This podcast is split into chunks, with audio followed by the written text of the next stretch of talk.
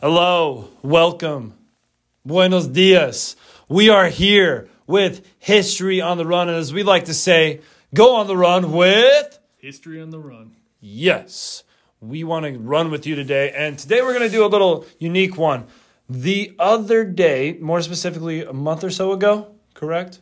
September? Yeah, I think so. uh, September or late August, we saw the movie The Green Knight. And let me tell you, it was one of the most spectacular movies that I've ever seen in my life. If to summarize it, and I know you've heard this in one of our other podcasts, but to summarize it, it was just a bunch of walking. Nothing And- else. No, no, no, no, nothing talking. no nothing talking. else. This is very comparable to I. You know, I would compare it to the Revenant when Leonardo DiCaprio gets his throat just absolutely mauled and can't talk. And we're like, dude, dude, just like, why don't we just pause and come back when you can talk? But no, we have to sit there for an hour, and he wins uh, Academy Award. Great movie, by the way. Not exactly the same case for The Green Knight. So let's take you by a play by play. We're going to go to the very beginning. Okay, Adam, break us down. So I'm going to tell you stuff that happened in the movie. Adam here is going to jump in and be like, hey, this is where the history part comes in because this is history on the run. This isn't movies on the run. Well, the book or the movie is based around uh, the book, The Green Knight, which is based off the the Arthurian tales. And Arthurian Tales is King Arthur. So the tales of King Arthur. So when we jump into the movie, we see our main character. Um, Gawain. Yes. And he is the nephew of King Arthur, and he wants to prove himself. He's sitting around all these knights around the night table. They've all have these interesting stories. And does he have any? Nah, he's young. He's young. He's ambitious. He wants to prove himself. He is caught up in the idea of he needs to prove his self worth. Okay, so unique opportunity presents himself. The Green Knight comes marching in, and he's like, Anyone who thinks they can take me down, come and strike thee down. But you'll land an equal blow in one year's time. And everyone's like, huh, interesting proposal. And the nephew's like, get out my way. I'm going to do this. Okay, so he gets, he, he's like, he pushes a little, coming to some of the guys out of the way. He's like, yo, uncle, give me your sword. Let me go finish this fool off. And he straight up decapitates the Green Knight. It is crazy. But then the Green Knight does even a crazier thing, picks up his head, laughs at him, and says, I'll see you in a year. Boom, trots off into the sunset. yeah. Yeah, I, Yeah, that that part of the movie. I mean, Adam, And that was the only like part of the action. That's the only fight scene. that is the only fight scene. So if you want to see all the action, it wasn't stop. even a fight. It was just it was execution. That's it it. was basically France during the Revolution with a guillotine. Yeah. short, short, short change there. Um, Penny agrees. Penny agrees. Penny agrees, even though she's a blue and gold macaw that's barely fifteen and has the brain of a two-year-old. How old do they live? Uh, 80, 60, 60, my bad. So this this bird can be like, you know, when we go on year twenty with this podcast, she still be alive. You're twenty. I mean, we got big. Here's here's what we're gonna say right now. We will be a national podcast. Yeah, crazy stuff. Adam's looking at me with doubt. I'm looking at him with faith. We'll find the middle ground. Anyways, as I was saying, the nephew, what's his name again? Gawain. Galway starts living the life. Talk about what he was doing.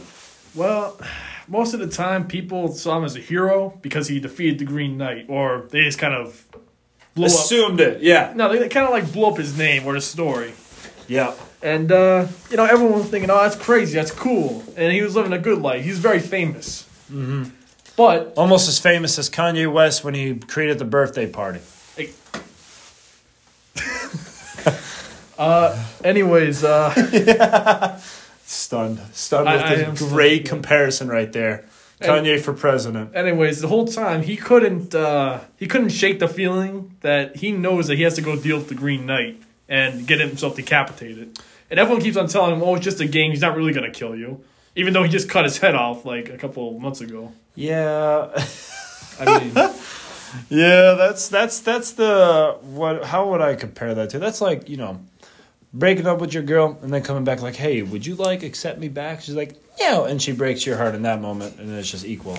So, you know, eye for an eye leaves a person with one eye. You As okay? we go you okay, Drew? No, no, no. That's not how mine went. I I got, I got put through a paper shredder. Anyways, Jesus Uh, we were talking about the Green Knight. So here's the part that's going to be really interesting. We're going to save you an hour of time. Okay. He's just going to walk around, run into these guys that he okay. He he stumbles upon One a dude. battleground. Runs into this dude that's like, "Hey man, I know exactly where this dude is at."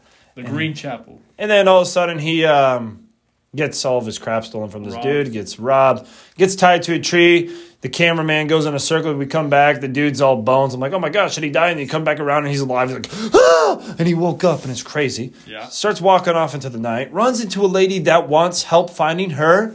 Decapitated head. All right, talks about that part. What's the history behind this side of the things there? So, at this part of it, I was thinking that it may have been a fairy or something like that. Mm-hmm. That- was just a ghost. I'll be honest with you because you see like the dead body in the bed when like he just jumped him underwater, grabbed the head, put it back in the bed. That's it. It was just a ghost. But I don't. Re- I, it may have also been his mom. I'm just saying because the axe, the one that got stolen from him, showed up in the room. Mm-hmm. So I kind of feel like that has something to do with it. And then uh, a fox does show up during that scene. That plays a big part in the story. Yeah, and the mom is some witch. Of, like we're not we're not trying to make fun of her, but she is a witch, and she's using witchcraft and talking to her son with a wolf, not a wolf, a, a Fox. fox. Yep. And then after this point, they start traveling around it just, together. it- oh my god, the whole movie is just them. like it, I don't get me wrong, scenery is cool and all, but they're just walking. They don't talk. They don't do nothing. There's no like fighting. And don't get me wrong, you don't always need to have a fight in a movie, no, but just talk. The whole thing is just him walking.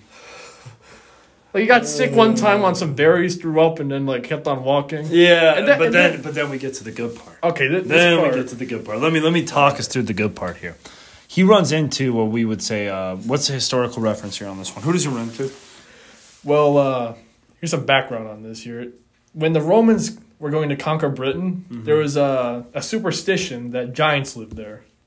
And uh, King Arthur, the whole tale takes place shortly after the Romans left, uh, what is it, the, isle, the islands.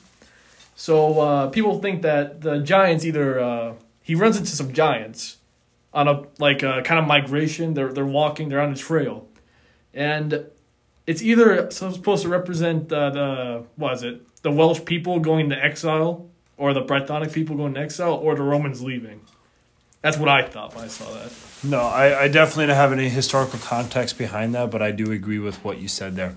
And then after he gets past the mountains, he runs into another person of very significance, which is a big talking point before we get to the end of the historical reference of the movie, which is a very good ending despite the hour and a half of misery. Yeah. Who does he run into? Give me some historical background on the, the, the, the people that he runs into. There's not well originally when I saw the movie and I saw this guy he runs into, I thought it was Merlin, the uh, the wizard from uh, King Arthur's tale, because I didn't see him in the beginning. And I'm thinking, well, he has to be somewhere in the movie. He's not. It's just some baron living in the woods.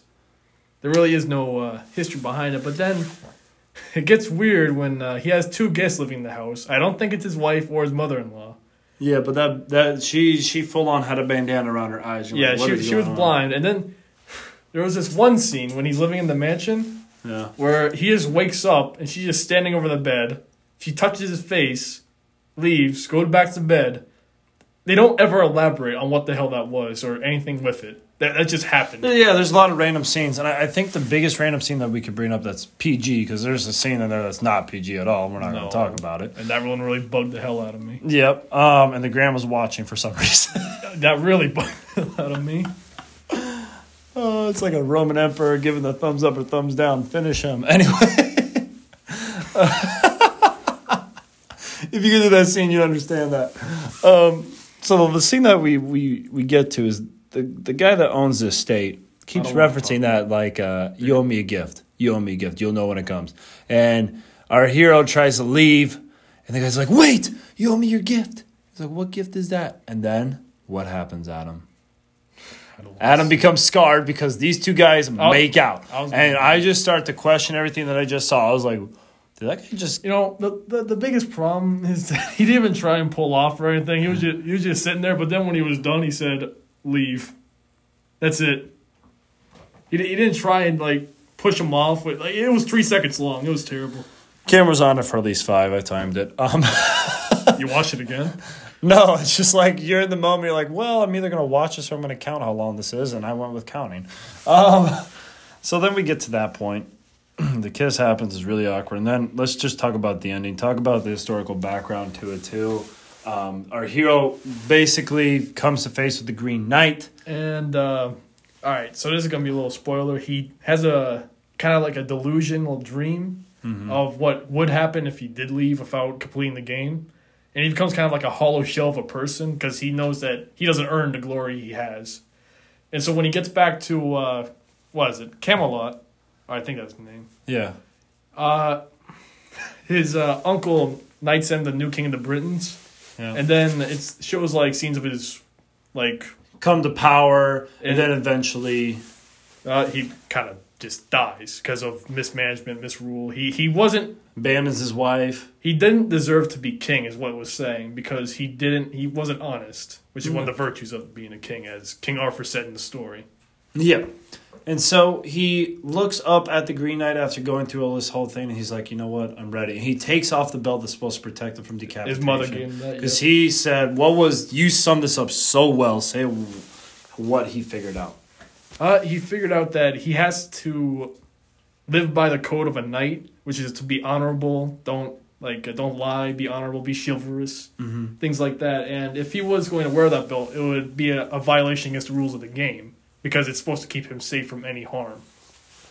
So he takes it off to be respectful to the rules, and then the Green Knight sees this and uh, what was it? He instead of uh, you know decapitating him, he just runs his finger across his throat and then just says off of your head and then the movie ends Exactly. which I, I at first i thought like oh is he gonna cut his head off now but then it just meant that it was a equal blow of any force and I think the the moral of the story behind that is is you want to be a person that you want to be an honorable person You want to be an honorable person, but he didn't like the shell the person became because because he cheated out of that, he started to cheat out of other things. yeah And it- it's more responsibilities things yeah, like that it's more important to be one that is true to self than being one that is to impress others. yep And that's that's the sentimental part of it. But that is the Green Knight. Um, we we enjoy using the movie for references. Not the biggest fan of the movie. It was really good historical context with some good um, history tied to it. We recommend you guys watch it, but skip the middle part. Well, you could skip entire scene like there's this one scene that I thought was kind of cool Uh-huh. where, where uh, he had a hallucination that he saw the green knight in his dream one time Yeah. and like the all the thunder crowds were were green, and you just saw him standing there with his axe, and it slowly gets closer. But then he wakes up before he gets too close, and then it it, it really just bugs you. Yeah. Like there's these scenes that kind of lead up to some big confrontation, but there never was one. and just so you know, this did get like an 88% on Rotten Tomatoes. I feel like that's because maybe we don't look at the way we should. I don't think it was supposed to be a fighting type of movie. I think it was supposed to be like a reading type of movie. yeah, there wasn't anything to read besides watching the dude walk. Anyways, we enjoy you guys being with us. Um, Adam, what is our catchphrase again? You got to start it. Go on the run with. History on the run.